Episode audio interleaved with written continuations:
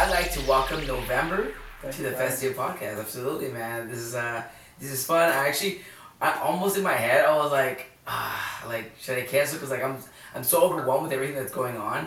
Um, and I was like, I don't know if I have like the time to like even edit everything that's going on right now, or like should I just, you know, just wing it? I'm like, you know, fuck it. Like literally right when you came in, I was still plugging in my computer because I just got back from California and I haven't even unpacked anything. And I was like, no, let's make it happen. You know, like I definitely told you I wanted uh, to get you in. And when I saw you on a lineup, we'll talk about this later. When I saw you in a certain lineup, I was like, yeah, let's put him on. Let's put him on. Absolutely. Well, I appreciate you, uh, you know, taking the time to have me. Um, I myself have a really busy weekend, so obviously we have, you know, some exciting stuff coming Yep. up. Um, and then FK the festival, and then my lovely girlfriend and I actually move into our new place on Monday. Yeah. So She's back working to back right now. So Yeah, she never stops. we, we so- love a queen that supports the king, you know? Absolutely, absolutely. She's a she's a breadwinner, so you Yeah. know, no shame. So I actually know him because uh, we have a mutual friend. We went to like, one of his birthdays, and that's actually I think believe that's when we first met. Um, and you know we've hung out ever since then at like shows and stuff. But that's kind of how I know you. Um, but for the viewers I've never met you before, if you wouldn't mind giving kind of giving a quick intro. Absolutely. So my name's Kyle. Um, I go by Novembr as my artist moniker, and uh, the mutual friend that he he had uh, talked about was John from Primal. So John from Primal is my manager. Um, his lovely girlfriend Casey threw him a surprise birthday last year, and that's where I met Manny. Um, and yeah, we've stayed in touch and been to shows and seen each other around town ever since.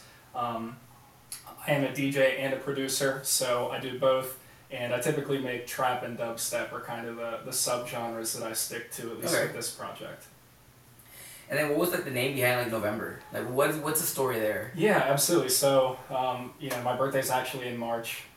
No, I'm kidding. It's, it's in November. So, um, yeah, my birthday's in November. Um, and the idea that I had, or the reason I started, you know, with this project, um, I went to EDC 2018, right before, or 2019, right before Oof, COVID. That was a good year. It was the best year. It was a so good year. I saw my favorite artist, who is RL Grime, Uh-huh. perform at main stage, Yeah. and I was just like, I want to do that. I want to be that guy. Carl Um, Grime was that guy for you? Yeah, Oh. hundred percent. I love him. He's he's, he's the goat. So actually, Well, I'm glad you said that. Arnold Grime, if you wouldn't. Yeah, he's making it. He's coming out with a new album, I think. Um, he just announced it yesterday. But um, yeah, so RL Grime was that guy for me. And that show, you know, Yeah. EDC 2019 was in November. Yeah. So my birthday's in November. The show that inspired me to start making music was in November. And then um, my branding is around like a scorpion. Is like my logo. Mhm. So um, I don't I don't believe in astrology. I just gotta say that. But like everybody that does says I have like all the Scorpio tendencies. So it just kind of worked together, and that's how it came to be. 2019 was a good year. You know, it's funny you brought up RL Grime. I'm that kind of guy that you know, like like I used to like water before it was cool. Like you know, now it's ice. Uh, like so, people say like, "Oh yeah, RL Grime." Like yeah, I knew RL Grime when he was Clockwork. Yeah, hundred percent. Yeah. So she's my lovely girlfriend Lauren is actually more of a rave OG than me. She saw Yeah. RL Grime was Clockwork at EDC Vegas. Yeah, same. And uh, yeah, no, I, I didn't get hip till like 2014, 2015, but I was just uh, I'd, I'd grown up loving you know Mm. hip hop, and then I heard the EDM trap sound, uh, the old school like that 2014, 2017 trap sound, and I was just hooked. And like, what what is like what kind of like influence did you even get into the genre of EDM? Like- Absolutely. So um, my intro to making music, I played in orchestra growing up. Okay. and I wanted to play cello, but I was one of the only kids tall enough to hold Mhm. the bass, like the double bass, really Yeah. big instrument. Um, so I don't know, I've always been attracted to bass or something like Yeah. that. I just love the low frequency. But um, yeah, I don't know, man. You know, I heard, I think probably my intro to dubstep, as many other American kids, was like Skrillex, Skrillex. scary, Oh, scary monsters and nice yeah. you know what I mean? So like, um, pretty pretty typical there, but you know what I mean. That was kind of like my first exposure to anything that sounded that radical, Mm. and I just I loved it. It took to my ear. Yeah, I think everybody's like first impression uh, to like EDM is like Skrillex. I think honestly it's kind of like mine too. Like you just constantly hearing like the Skrillex dubstep thing. Um, you know when Skrillex was first like releasing some like really big songs all at once, everybody heard about it, right? And everyone's like, "What is this dubstep thing?" You know. Yeah. That wasn't technically like my intro to EDM. Mine was actually like David Guetta. Oh, okay. David Guetta, Swedish House Mafia. Yeah, and Yeah, I had some Avicii. exposure to like Avicii, Tiesto, Martin Garrix. I'd say before like the dubstep and trap sound. You know what I mean? Mhm. Or, like the, the progressive house and house sound. But yeah, I mean like that was the first time I'd ever heard anything like that radical. You know, it sounded like modern dubstep, Mhm. and so I try to make something like today's iteration of that and hip hop blended together.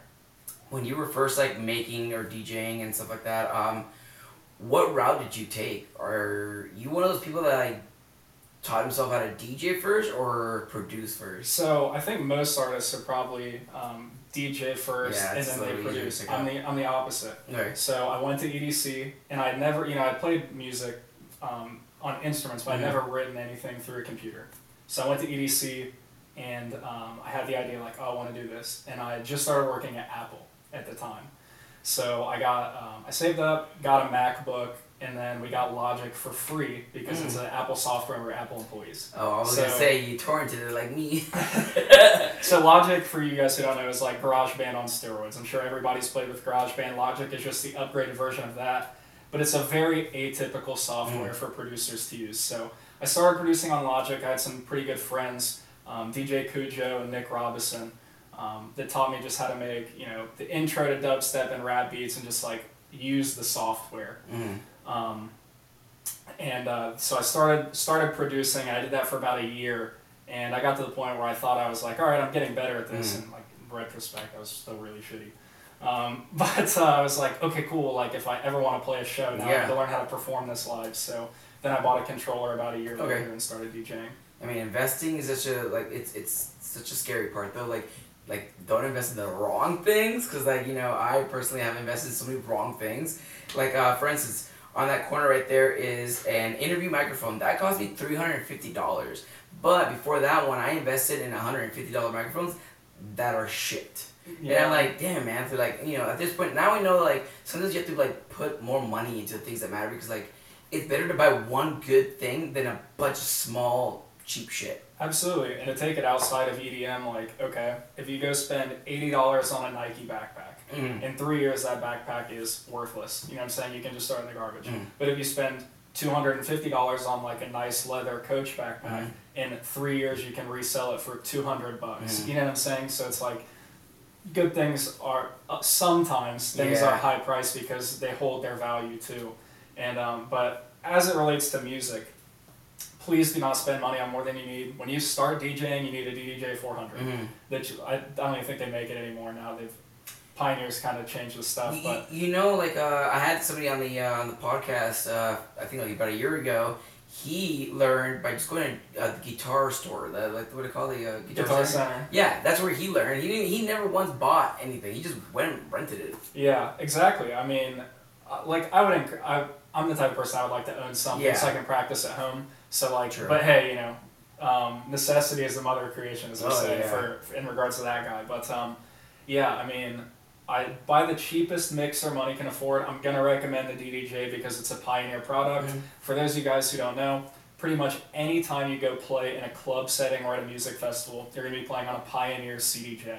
And because it's a Pioneer CDJ, it is inevitably going to have Pioneer rekordbox as a software on that. So Mhm. if you want to practice how you play, Yeah. the best thing you can do is buy a a DDJ or a controller for your house that's going to run Record Box. Okay, so take us down your your road, right? Your road to where you're at this point now, right? Um, you started, you know, mixing mixing around. You started making music. How did you get gig? What was your first gig? Oh man, so this is Like, uh, Who this- gave Who gave you a shot? This is That's what I wanna hilarious. This is hilarious. So, um, my first show I played was in a warehouse with no audience.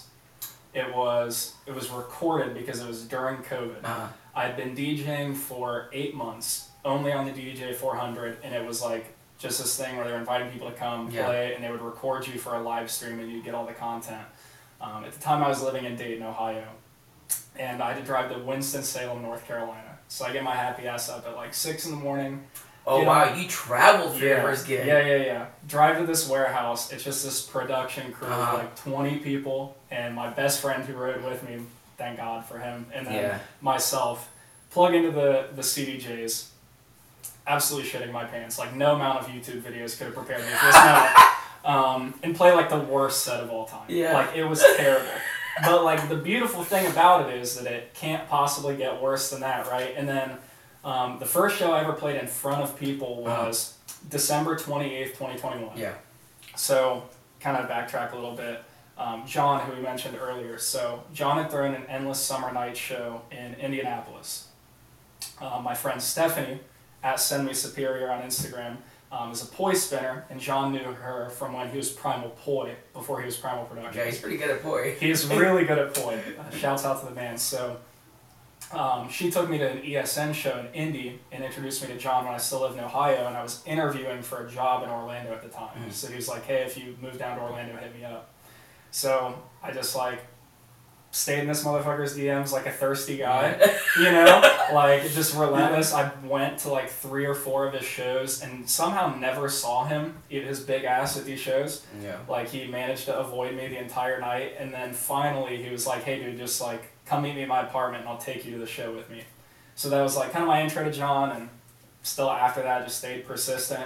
And then um, eventually it gets to the point where john and i are together on christmas alone. And uh, he's like hey man so do you want to be a primal? And i'm like yeah. And he's like cool. And then three days later it's december 28th i'm playing golf and he's like hey man you have a show in six hours. So that was my first show in front of people. Yeah. and that one went really well. So that was my first my first show ever, first show in front of people, and kind of like the I, I love hearing these stories, man, where like somebody gives you a shot because you just need that one opportunity, man, that one chance to just get your feet wet, you know, to really just show the world that you're like you're ready to really play in front of people. Absolutely, no, hundred percent, and like even still from like even though my first show in front of people Mm. I felt went well, from then to now I still feel an immense progression Mhm. of like my skills as a performer.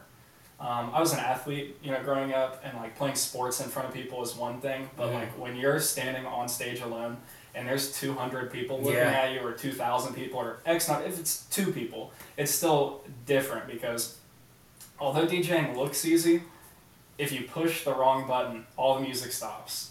You know what I mean? And so I think everybody's tendency when they first start DJing is just like get focused on this. Yeah. Like you just you don't look You, up. you know, I did. I did notice. I do notice that when it's uh like people who aren't really used to like playing in front of a big crowd, their heads are down. They're just focused on the buttons. And but you know, and what I've realized is like more experienced DJs, they start dancing. They know when to dance. They know when to look around, and you know, and it's like that just comes with experience. A hundred percent, and like, um, this is probably gonna be like the least cool thing that I ever admit on a podcast that DJs do. But like, I practice my movements at home.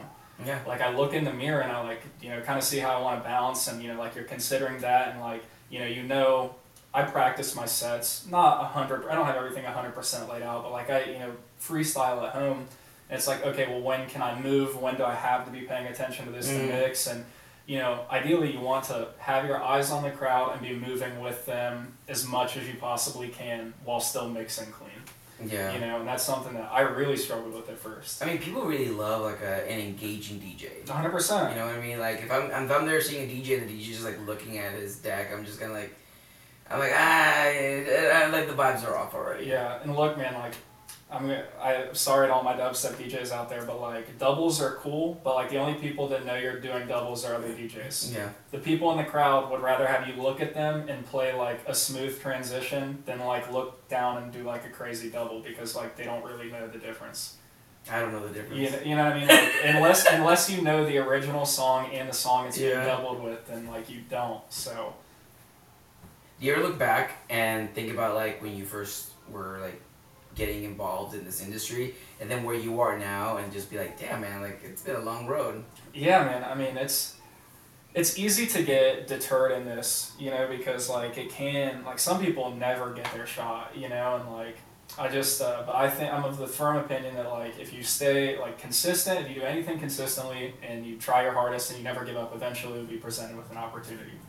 You know, or at least you have to believe that, right? Like otherwise, I- what's the point? I've gotten so many opportunities, man, and there are times in my life throughout this like career that I've chosen where I just want to give up. I want to give up, and then like when I hear DJs say the same thing, I'm just like, man, that resonates so much because I know the struggle. Obviously, there are different struggles, Um, but like DJs who haven't had a shot and they've been like literally like grinding for years, I'm just like, damn it! one day it's gonna come. I promise. For sure, man. But you do have to put yourself out there. I believe that the best music producer on earth is probably a 50 year old guy that none of us have ever heard of because he's never posted his music, Mm. right? But he's just like been working in FL Studios since Yeah. the day it came out and he's probably like a god. You know what I mean? But like, that you know there is that element to it where like you're only going to get a shot as much as you like allow yourself to be rejected You also have to use every resource available to you, and that's what kind of pushes a lot of people to start winning. Um, I mean, you know, uh, I forget what DJ said it, but like, oh, it's DJ Diesel. He was talking about like, oh wow, they want us to be content creators now too, right? I mean, as much as that sucks, it's true because percent. that is now a resource available to other DJs. So if you don't utilize it, you're gonna left you're gonna get left behind. Now, don't get me wrong, a lot of these DJs like the music can speak for itself. You know what I mean? But I mean, even Grizz isn't so high and mighty that he doesn't post on TikTok. Exactly, man. I mean, um, so I a little bit about me. I got a bachelor's in marketing, so like that's something I think I do well is like manage my you know, to the choir. my my content. You know what I mean? And I just uh, like I think that it's you know you can't overstate the importance of social or I'm sorry understate the importance of social media. Um, you know, so yeah, I think that um, I think that you should make TikTok like the world lives on short form video content right Mhm. now. Like YouTube has Reels now. If people Yeah. didn't know that. You have Snapchat, which has been around forever. You have Instagram Reels, TikTok. Your Instagram Reels share to Facebook. Um, I mean, shit, you can post videos on LinkedIn. You know what I mean? Like, No way. yeah, like the short, the short form and the live video content is just king. So like, if you're not putting Mhm. yourself there, you're definitely missing a market. you know, people say that like, oh, I'm, I just don't want to be an influencer, but no, it's honestly marketing yourself. You're marketing who you are in different formats in different ways, and people just take it the wrong way. Like, oh, I'm not an influencer. I, I'm here to DJ. Yeah, but no one's gonna know about your shows unless you're advertising yourself. It's just another way of advertising, and it's free. A hundred percent, man. Like, yeah, and it's I think the hardest thing ever, just like dancing in front of people. Mhm. What I think is harder is dancing in front of a camera. You know, when there's nobody to share the energy with, and it's Mm. it's very hard to talk to a camera for me. I know some people are great at just like one on one. You know, they can just hold a camera. Oh, don't get me. The, But I can't. I, it took me a year to used to talking to the camera. yeah, And even and even after that one year, I thought I had it, and then I go to the airport. and I'm like, oh, I'm gonna start the vlog, and I got so embarrassed. I was like, maybe not today. Yeah. like it's not. People people want to like you know shit on social influencers or whatever like oh influencers in the wild but like dude you pull your camera out and start trying to talk to it in public and it, like with a group of people around that you know are gonna look at you and like tell me it's easy Yeah, like, no tell me way. it's easy you know some people have no shame i guess but Yeah, more power to them like that's a superpower in my opinion Honestly, like I like I because like I get so embarrassed sometimes. Like I don't want people to think that I'm this like super famous dude. Like you know when people like vlog like he, like oh wow like he must be like a YouTuber, in which I am, but I'm not like at that caliber to the point where like I should. You know, like I don't think I'm like getting so cocky and I'm like, oh yeah, hey, like one million followers, one million views, let's go. yeah absolutely. It's not like that, but like I have to have the confidence as if I did. Exactly. No, 100%. Nobody's going to believe in you but you, man. Like, that's the sad reality of it. And it's like, if you have a job that you hate or, like, you're not where you want to be in music, like, nobody else is going to get you that booking. Like, you got to go, you got to go get it. Or at least, like, find like minded people Mm. that are willing to help. And uh, something I want to mention, man, I think a lot of artists overlook in regards to marketing is, like, what value they provide. Mm-hmm. You know, like I'm aware that I'm not selling out shows with my own name, but something that I do is like web development. So I ma- I built and I manage the Primal website, which we Mhm. do all of our ticket sales Yeah. through for all of our events. Um, you know, and that's a way that I can contribute value to John, who like That books the shows. A really So- good point. Shit. Yeah, man. You know, and it's like if you are not the headliner selling Yeah. tickets, what is another way that you can provide value to the promoter? You can you can promote the show with them. You know, you can co-promote. yeah. Um, you know, if you have your own large following, like you can use that. Um, if you you know if you have a big following on Twitch, you can do stuff with that. But it's all just about like how you can provide value to someone else. People are always looking for value. Hey, why don't you put me on the show? Why don't you put me on the show? Why don't you put me on the show? But, like, how are you providing value? Yes, exactly. Uh, it's like, and also like, what separates you from everybody else in the same range of like caliber as you? Um, you're both not selling shows, but he's at least like doing all of the staff shirts for the for the club. Exactly. Know, like like, and that's like what bring me back to like the way I do my meetups when I do meet and greets and that kind of stuff.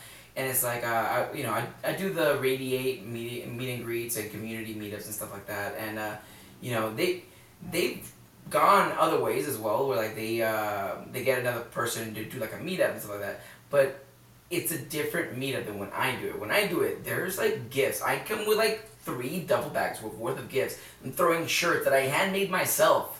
I spent hours making. You know, I buy all this stuff. I, I hand out everything. I'm a vlogger, so now I'm vlogging all of the Radiate stories. I'm like getting it. I have a group of friends. I have a Polaroid camera. One somebody's just taking all the Polaroid pictures of everybody. Every somebody we have a professional photographer taking all the pictures of everybody. Like I make these meetups an hour long adventure, and it's like, oh well, let's you know, uh, if they go and try somebody else, it's just gonna be a dull little meet and greet, and it's gonna be simple, no cameras, and it's like, what do you what do you really want to provide to the community, right? And I feel like if you're gonna compare people to the same like range, like you gotta start looking at the differences, even if they're so small. A hundred percent. And I mean, um, I told you in my in my career, I'm a recruiter, Mhm. right? And so it's the same thing when you look at a candidate for a job. Mhm, yeah. If they have three to five years of experience, like okay, well this guy can speak Spanish. He's gonna be able to talk to more of our customers. Yes. So it's like, what does this artist have that this artist doesn't have? Does this artist like have you know, a million monthly streams on Spotify if they're legit. Like, does this Mhm. person have, you know what I'm saying? Can this person build websites? Can this person, like, actually go to a college campus locally because they're a student and sell a shitload of tickets at a house party? You know, everybody has their unique selling proposal, but you have to highlight that to the decision maker. Like, Yeah, it's like, oh, okay, two same artists, but one of them's on TikTok, and one of them's killing it on TikTok. Yeah, You- exactly. Now you got the 18 to 24 range you could probably be getting tickets for. Yeah, or it's like, okay, you know, if um like let's just say, you know, you're a local promoter in your area. How many shows have you bought a ticket of theirs to just go? Mm. Because I can tell you, like, I've been to a lot of shows around Orlando where I've paid for the ticket and then gone and tried to talk to the promoter. I don't hit the promoter up and ask for a free ticket or ask to be booked. Mm. I provide value to them by going and supporting their show three or four times, and they they see my face, they know who I am, and then eventually, oh man, we need somebody to fill the spot. Get the message in the DM, like that's Yeah. what it, you know. That's what it's all about, man. And that's um, people work with who they like. You know, you Yeah. can be the greatest artist in the world, but like if you're not well liked, you're probably not gonna get booked. You know, and in all, in all honesty, people book nice people. Yeah, You know, that's what it comes down to. If you're just a good person, you're, Mhm. you're most likely gonna be a good image and, and, and you know, good first impression too. Um, and that's, I mean, I I don't know how I get all the opportunities that I get as well, but I all, what I do know is that I always offer free support first exactly. and then charge later. Exactly. Exactly. You offer value, and value is followed by money, not the Yeah. other way around. Yeah. So like a lot of things that I do is like um, you know the brands that I work with are like oh hey let, let us pay you this like nope it's on the house man I promise like I just I love what you guys because I do the same thing the way I I look at like the brands and the companies that I work for is do they have similar values as me do they love the community or what they're doing like like are they money hungry or are they really just trying to like better the community better the music better artists um, like I'm working right now with Odyssey Music Festival um, and I'm kind of like helping throw a big part of that festival. Yeah. And you know, um, the guy who runs the, the thing, like, he has same similar values as me, and I just love. I'm like, dude, like, I'm gonna get along with this guy because I love what he does and what he stands for. And he told me the exact same thing. Like, whoa, we're like we're like on par.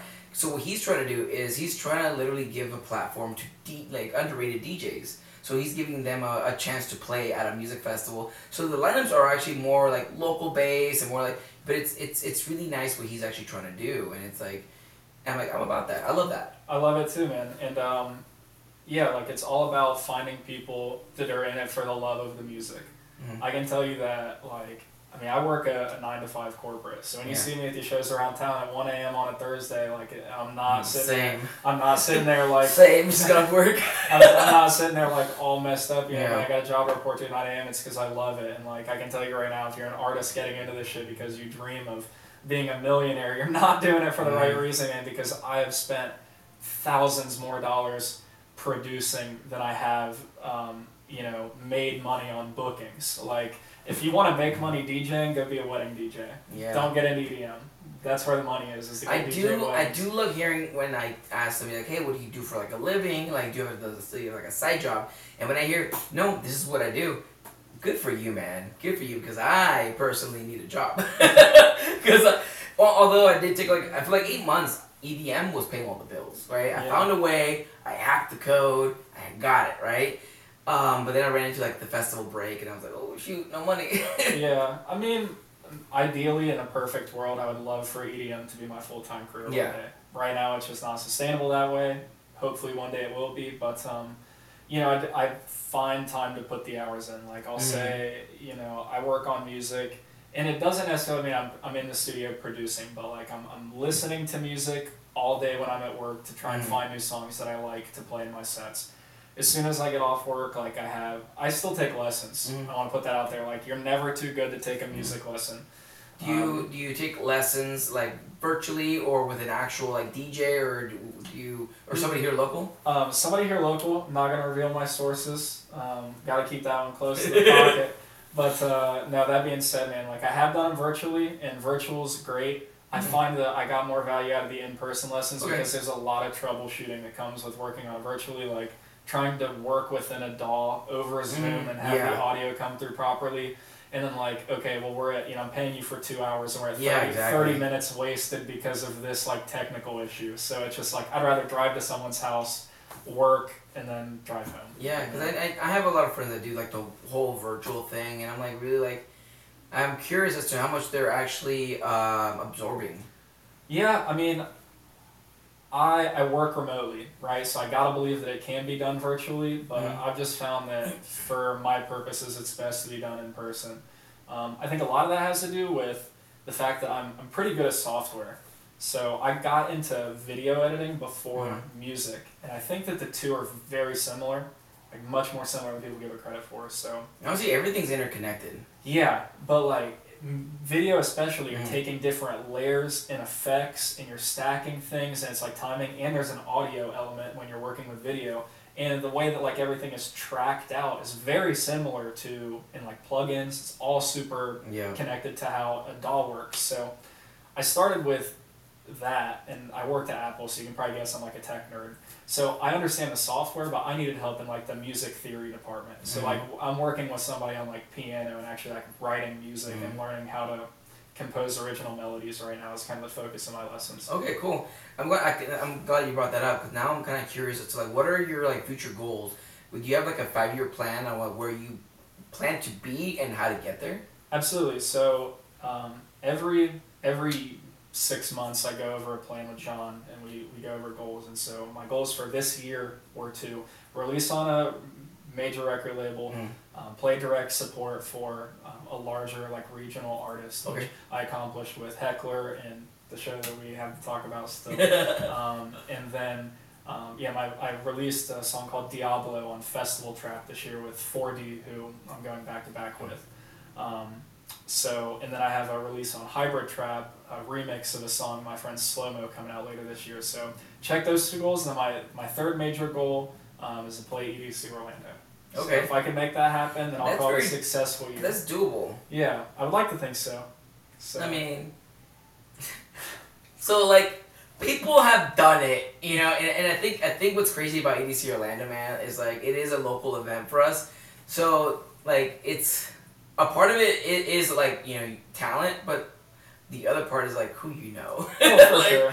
at, at least in the local aspect of things. Unfortunately, everything is like that. You know, it's, it's, it's always about partially about who you know and how talented you are, but Mhm. that's why you got to be good at both. Yeah, You know, um, you gotta So- be able to network. so, Honestly. someone told me that there there are three aspects of being an artist. There's your music first and foremost. There's your branding and there's your network. You got to do two really well.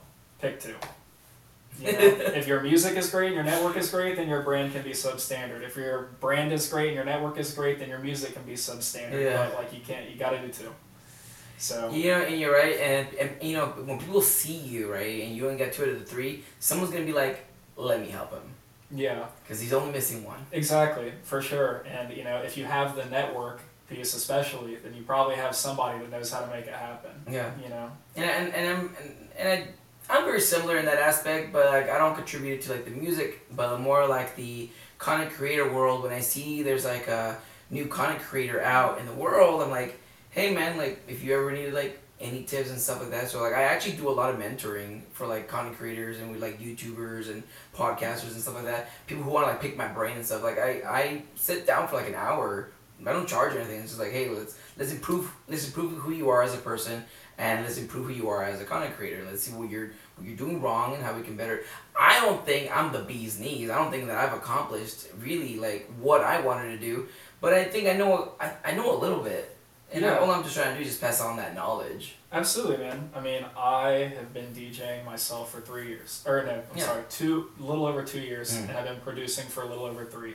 So I'm not the best DJ in the world, and I'm not the best producer in the world. Yeah, Very self-admissive of that. You know, do I think I can put on a good show, and do I think my music is good? Yes. yeah, You know, but I can. There's definitely a lot of room to improve. You know, and I can get better at every aspect of being Mhm. an artist, and um, thankfully I have some really good friends in this that have um, you know, helped me network and like for example, um, probably my best friend in music is Forty from Philly. So Forty and I connected on Instagram, Mm. messaged each other just mutually back and forth like, oh man, I like your music, I like yours. Since then, he came to EDC Orlando last uh, last year and two years ago. We hung out in person. I've been to Philly. Um, he introduced me to Computa, Mm. who played at the Vanguard. So Computa came and stayed at my house. I took him to the show at the Vanguard. I got backstage at the Vanguard. And now Computa's kind of like a mentor to me as someone who's been doing it for I've never years. been backstage at the Vanguard. Oh, really? Yeah, what's it like over there? Um, bro, it was so cool. no, it was, it was dope. So shouts out Computa, but um, yeah, man. So you know, you just gotta, you just have to be open minded, and like people that I've met on the internet have supported my journey in music and helped me get connected more than my best friends in real life. yeah, You know, not to say I don't love my best friends in real life, but um, you know, it's a different journey for sure. Like not everyone's gonna support you on it. It doesn't make sense to everybody. yeah, that's true. Uh, do you have a ten year plan? Do you have like a? Do you have like a? I guess what's the end goal for you? Uh, to world domination. so no, but you know, my end goal in music would be for music to be a sustainable income to where I could Okay. just do that and tour the world. I would love to own a record label and be Mm. like kind of a curator in that way. You know, kind of take the path of R.L. Grime, like you know, Okay. see what he's done with Sable Valley. You know, and I just love that. And uh, his Halloween show is just amazing. So I gotta go see it in person Yeah. for myself. on It, it's good to know like where your end goal lies because I, I have a very similar end goal where I want EDM to be also sustainable for me to where I can just go to music festivals and teach and do things and talk and interview and make that my lifestyle. I love this so much, you know, and, and I think if people understand how much I love the community, I mean, I wouldn't be doing, you know, 15 meetups every year at music festivals if I didn't really love the, the community. I mean, that's an hour out of my day I do to give out free stuff. Absolutely, man. Nobody in EDM, um, nobody in EDM, I think, or at least I hope. I mean, maybe there's somebody somewhere that like just fell into being a dubstep producer that actually hates their life and they don't know what to do. But like, it's got to be for the love of it, man. Because I spend so many hours just hunched over like a Uh-huh. shrimp in front of my computer, just like working on music. You know what I mean? Just for like that one hour of getting up on stage to play in front of people, like. It's insane the amount of work that goes into every finished song you hear. Yeah. Like I wish people had more respect for that. Even when I hear a song, I'm like, oh, this kind of sucks. You know, like as an artist, you have that perspective, like how much effort went into it, even if it's not your cup of tea. Yep. And like I have tremendous respect for anybody that just like puts himself out there and tries the shit because it's it's hard. It's Yeah. really hard. I also believe in like speaking your your mind and your truth, right? So like, if if it's really shitty, you should probably like say something. Hey, this sucks. Man, like I go back and I listen. but be to- constructive though. Like obviously I'm joking, but like yeah, yeah. I mean, hey, like you can only critique what you know to be true though. Mhm. Like the people that I first Yeah. started working on music with, like didn't really understand mixing and mastering. So they didn't know to tell me that my mixing and mastering sucks. Now I gotta play the songs I first released and I have to crank that bitch up like five decibels because it's so much quieter than the songs that I make now. But like, you know, you gotta start somewhere too. Like you, you just have to not be afraid to put something out that's Mhm. bad. Like you're going to be shitty at first. Like when you start trying to do something new, you are going to be bad at it. I, I, I agree and disagree. Um, only because I think that if you're gonna put something that's that's bad out there, it should be bad to the public, but not bad to you. You should still love Oh, of your course, work. of course, of course. Yeah. If No, it's shitty, it's shitty because that's. But you should still at least love your work. No, I definitely agree with that. I mean, my first songs, like you can go back and listen to them right now, like um, "Massive" and "Crunk," Mm. two of my songs. They're great ideas, but they're quiet. Like if Yeah. you play like Excision song and then you play that song, you'll have to turn it up on your radio to hear it at like full Mhm. volume because like I didn't understand what a mixdown was. But like it doesn't make it a bad song, but that element of like the mixdown is poor. You know. What, what gets me through some of the content that I make, some of the YouTube videos that I make, is uh, is I always think back on like why I why I do the things that I do, and I do it for myself. Actually, I don't like for you, right? If I was a DJ, I'd be like I don't make music for the public. I make music because I want to hear this motherfucking song every day when I shower. That's why I'm doing it. So as long as I like it, I don't give a damn if like it only gets one view every day, and that's me in the shower. yeah, no, I hear you. I uh, I always think to myself about a scenario like, what would I do if I went and I played a show where nobody was rocking with my shit? You know, like I got on stage and I pushed play and like I don't know, they booked me for like opening for like a house artist and I just start dropping trap and everyone's looking at me like, Well, I think for know? that, that you gotta be actually be careful with that because that could ruin your entire career, yeah, but no, for sure, but like, your local career. yeah, hundred percent. But my answer is that like I'm still going to play the music that Mm. I love, and I'm still gonna dance, and I'm gonna have a good Yeah. time. Like, bro, I have a good time DJing in my studio with myself and my two dogs. Like, I'll look like a fool. yeah. I don't care because like I enjoy doing it, and I'm playing the music that I want to hear. Yeah. But like the reason that I make music. Yeah. I guess like I look back on that first EDC 2019. Mhm. I don't know if there'll ever be a better night of music for me in my life. Like, year, year. yeah, I mean, 2019 was phenomenal. I have a I I have YouTube videos about home base and EDC Orlando. Check him out on YouTube. quick Dope. plug. Yeah, it was like, is it RL Grime Alice in Wonderland? Yeah, RL Grime Alice in Wonderland Diplo on main stage to close out. I just sat there for three hours in the same spot. Like, but man, I mean, um, you know, that is just like a night that I will never forget. Mhm. And I hope that someday I can put on an hour set that is that meaningful Mhm. to someone else. You know, I can do that for somebody else. What RL Dude, honestly, one day it will be. Um, I was uh, so going back to I think like last week or two weeks ago. I was listening to a Tape B set over at Sunset, and Tape B's never hit me I the way the way it hits me, but it hit me this time. I was like, whoa, That was really good. That sounds this really set good. was so good, and I've never felt that way about him. You know, and he probably one time said the same thing you're saying, like, oh, one day, like, when my sets like mean something to some dude. That I literally like I haven't stopped talking about his set, dude. That, That, was so fire. That motherfucker got off stage and said, "Thank you guys. This is thank you, Lost Lands. My name's Excision." that was the funniest shit I'd ever seen in my life, dude. Oh my god, yeah. No, that Tape B set at SMF was really good. Um, I I just got a ticket like day of. I didn't Mm. plan on going there, and I went. and I was like, "This is some good shit." Like, shouts out Tape B. Yeah. Yeah, I- that was, that was fire. I mean, Smoakland too, man. Yeah. The smoke. Were you at the Smoakland set? um, no, no. Okay. All right. No. No hate. No hate. But hey, check out Smoakland. I don't know why. No, I know. I, I've, Okay. I've heard the music. I just, I just don't even know where I was at that time. Yeah, I've heard their. I heard some of their music, and then I saw that set, and I was like, oh, I need to listen Yeah. more. Like it was hitting. I, I'm, I'm, I'm introducing the uh, the U.S. festival scene to a lot of international people, and they were for the most part trying to be like the main stage area and stuff like that. So, you know, uh, I, I, I tend to kind of just like, you know, guide my ducklings versus like me like trying to enjoy a set because I've seen probably all of these artists multiple times. Not don't get me wrong. Maybe there's gonna be another Tape B set where I'm like, whoa, that surprised me. Because Yeah. Tape B surprised me. I've seen like seven Tape B sets. Yeah, No, for sure. I mean, you never know what you're gonna get with any artist. Yeah. every artist, just like a you know basketball player, like LeBron can go out and score ten or even Mhm. score fifty in like career. You know Yeah. what I mean? And every artist is capable of doing the same thing. Um, so you never know what you're gonna get, and you know you never know what they have cooking. Like I don't imagine that I could Mhm. ever see like a bad RL Grimes set. You know what I mean? But like the EDC 2018 set to me definitely stood out like um above the Mhm. others that I've seen of his too. So um, yeah, it's it's always worth going to see an artist again, even if you think that you know what they have I to know. offer. You know what I mean? But yeah, I, I but like I find more, and that's like the thing about me is like I love the community more and the people more than I probably do the music itself. Absolutely. Um, and that's kind of where I am so drawn to these community things.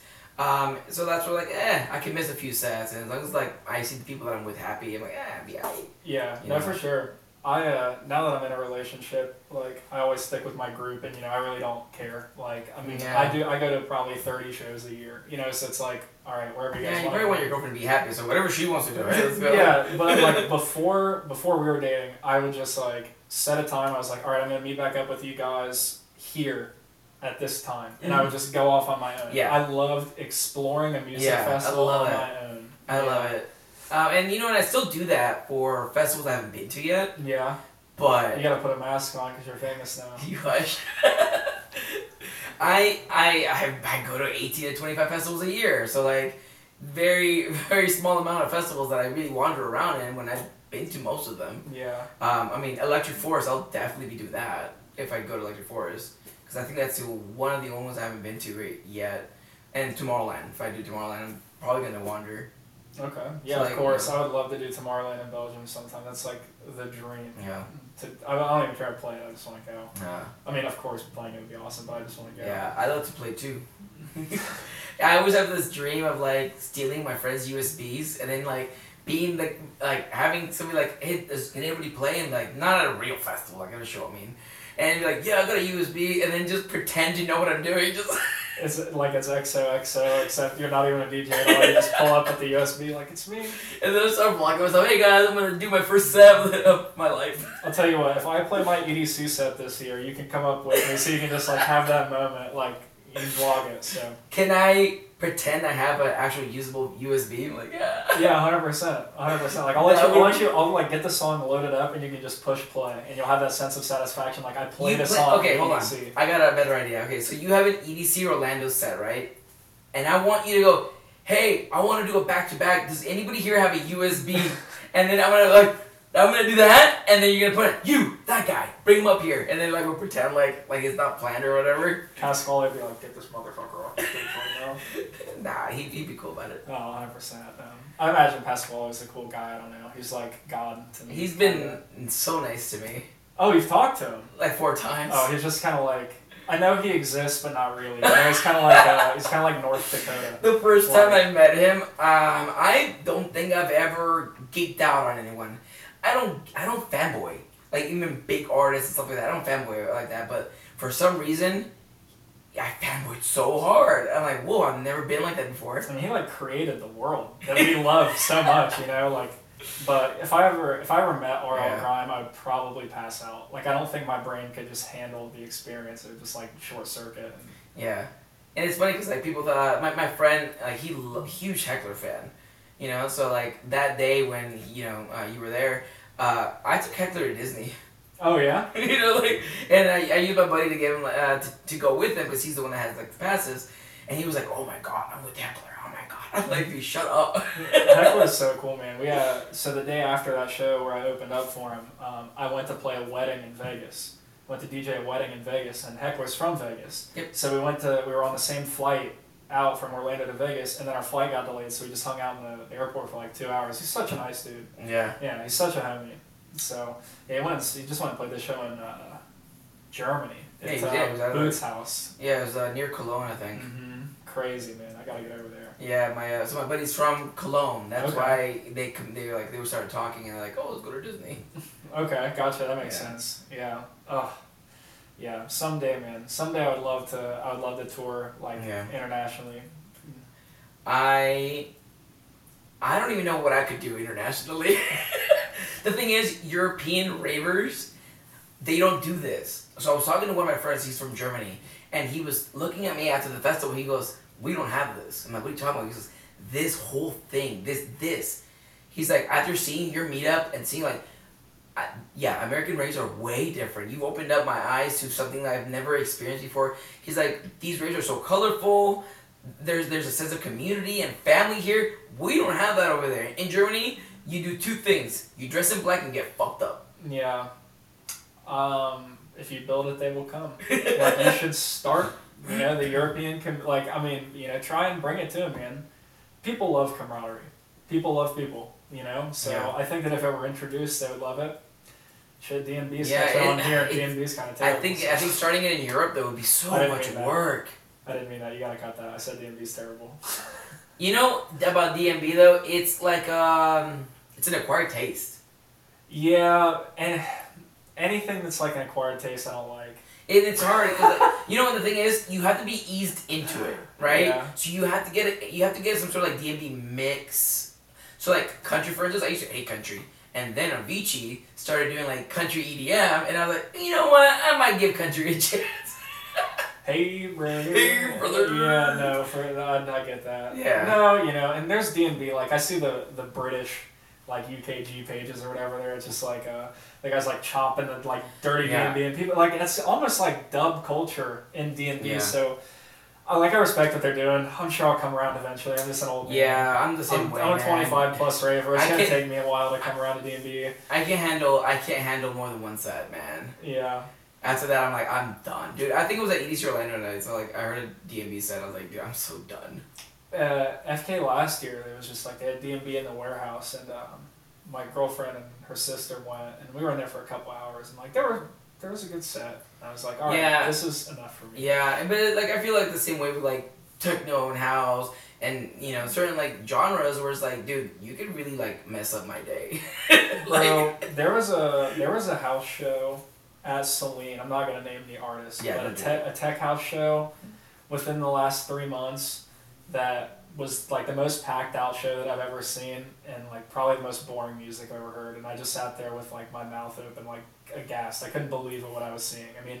Everybody was like dressed in black and looking sexy, and like bottle service. And I'm just like, what am I doing wrong? Yeah. Like, why don't? you know, some people just love background noise, yeah. right? They're there for the for the people, the environment, like you know, and they just want to have like a chill day, right? And people will pay good money, bottle service, to just have good background music that doesn't interrupt their conversation. Yeah, it just can't be me. People with money, man, they love to talk. Oh, 100%. I mean, I love to hear myself talk too, but I like music more. Yeah. I like music more. Um, one last thing before uh, we we end the podcast. Um, I'm curious as to uh, if because like where you're at now and where you started. If you had learned something previously, would it have made you? I guess. Uh, what, what is the progress faster? Is there something that if you would have learned earlier, would you have progressed faster than you already did? So, I wish I would have started on Ableton. Just because I started on Logic Mm. because it was free, but there's so many more resources for EDM producers on Ableton Okay. because so many EDM producers use Ableton. Aside from that, like, don't spend your money on shit you don't need. Mm-hmm. This is what you need. Like I told you earlier, the cheapest possible mixer, a laptop, and either Ableton or FL Studio. Mhm. That is it. You don't need anything else. If you really, really want to ball out, you can get one of those little MIDI keyboards. Yeah. You don't need any plugins. Like pay the, the nine dollars a month for Splice so you can get some samples. But like man, I, you know I started off ripping just like you talked about your microphones. I bought Ozone and Serum and all these Mhm. plugins that like I didn't know how to use. And now that I do know how to use them, the better I get, the more I find myself using the stuff that comes with it, like the stock plugins. You know, so just like learn to use what you have. And same deal goes with like synths and like Mhm. physical instruments. Like master what you have and then progress. Like don't move along to the next thing until you've mastered what you have. I think also uh, to just add on to that is uh, ask your friends that are in the same field as you for advice. Yeah. If someone had told me, like, oh, what microphones you use for your podcast, I would tell them, oh, I use like the Rode Podcaster microphones, and then I'd be like, they're really good or they're really bad. Don't buy this shit, you know. So like I'm very honest about the shit that I use, and sometimes I'm just like, oh, I wish I got something better. I wish I did this, right? But like if I'm being very honest about the, the way I do things, and like I, I like certain things, and I that's why the like the microphones on the corner over there. Like I asked Emma Capotes, I was like, wow, like your reels are coming out fucking clean. What microphone is it? You know, so she, I, that's who I got those from. Yeah. And like these would be great for festival interviews, like at, at the festival. Yeah. It's very similarly reaching. The quickest way to get good at anything in life is to talk to someone who's really good at it. Mm. Take lessons from someone who's really Yeah. good at it. You know, there's like, like even Tiger Woods had a swing coach in Mm. golf. You know what I mean? Like everyone can benefit from a lesson. Um, so I don't think the value of like a mentor or someone taking lessons from you know can be understated. But like, let's say there's an artist where you really like their sound. I mean, as long as long as it's somebody who's like you know under 10k on Instagram, like a smaller artist that you connect with or you like their sound. If you just message that person, you're like, hey man, I really like your stuff. Like I'm not a bot. I just wanted to connect with you. And like, can you like teach me anything about your sound design or like, you know, how you're creating this sound in this song? Like, not all the time, but most of the times people will be open to help you. Like people are generally helpful and good. Mhm. I like to think, anyways. So, yeah, like don't be scared to I ask agree. for help. All right, um, we're gonna end the podcast here. What I would like to know is for the viewers, where could they find you? Absolutely, guys. So um, across all social medias, Snapchat, Instagram, Facebook, SoundCloud, um, YouTube, at Novembr Music, and that is N O V E M B R, uh, no second E. Um, playing back to back with my man 4D tomorrow. Um, direct support, or not direct support, but supporting Boogie T at the official FKA pre party, um, which is an Insomniac event. So it's Yeah. the biggest show of my life so far. Couldn't be be more good. excited. It's gonna be good. I'm really proud of you, man. That's uh, you know, that's why I wanted to get this in today so that we could, you know, pull this out and you know we could talk. You know, people would be, like, oh wow, I was at the show. I was at that show. You know, so. Um, I thought this would be really good, and I and I'm really proud of you, man. Like th- this is a big show, so Absolutely. I- Well, I, I appreciate it, and I appreciate you, you know, taking the time and making time after your busy workday to not cancel for me. So No, you're good, brother. It's just ah man, sometimes I'm just more tired than I care to be. I hear you, man. I but uh, you. this is just for the viewers out there. Um, everything that he said will be in the description down below. So if you want to go check him out, I'll also put in his like uh, his music links as well. Um, and then this this episode's gonna be available on all major streaming platforms. You can look at the link tree; it's got everything on there. The video version will only be available on two sites though. We only have it on Spotify and we have it on YouTube. Um, but this has been a great day. Uh, great conversations. Uh, I, I loved hearing about Novembr and like you know honestly gave a lot of really good advice for someone who's only been doing music for so long. And I think it comes down to your marketing skills. Honestly, people people downplay marketing, but you, you gotta have a good way of marketing yourself. No one's gonna fucking do it for you. Exactly. You know, the uh, marketing is communicating um, the product to a customer. Yep. So you know, the product in this case is yourself, and the customer, the people you want to listen to your music. You can make the best music in the world, but if you're not marketing well, nobody's to listen to it. So. You heard it here, and like I say at every episode, I will catch y'all at the next one. Bye, guys.